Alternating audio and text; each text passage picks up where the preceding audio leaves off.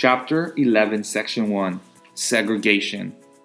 Mendel wanted the answers to another question Had the recessive alleles disappeared, or were they still present in the F1 plants?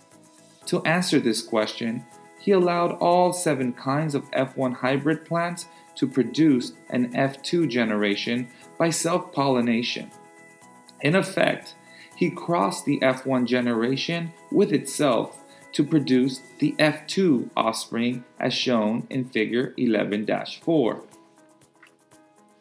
The F1 cross.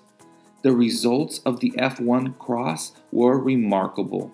When Mendel compared the F2 plants, he discovered that the traits controlled by the recessive alleles had reappeared. Roughly one fourth of the F2 plants shown show the trait controlled by the recessive allele. Why did the recessive alleles seem to disappear in the F1 generation and then reappear in the F2 generation? To answer this question, let's take a closer look at the one of one of Mendel's crosses. Explaining the F1 cross.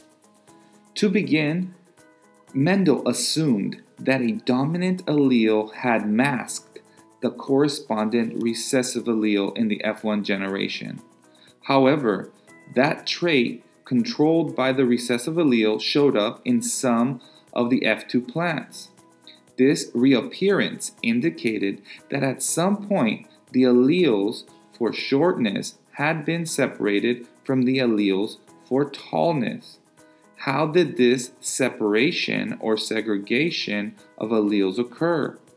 Mendel suggested that the alleles for tallness and shortness in the F1 plants segregated from each other during the formation of sex cells or gametes. Did that suggestion make sense? Let's assume, as perhaps Mendel did, that the F1 plants inherited an allele for tallness from the tall parent and an allele for shortness from the short parent. Because the allele for the tallness is dominant, all the F1 plants are tall. When each F1 plant flowers and produces gametes, the two alleles segregate from each other so that each gamete carries only a single copy of a gene. Therefore, each F1 plant produces two types of gametes those with the allele for tallness and those with the allele for shortness.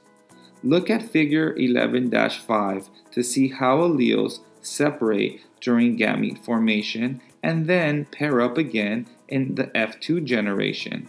A capital letter T represents a dominant allele, a lowercase letter t represents a recessive allele.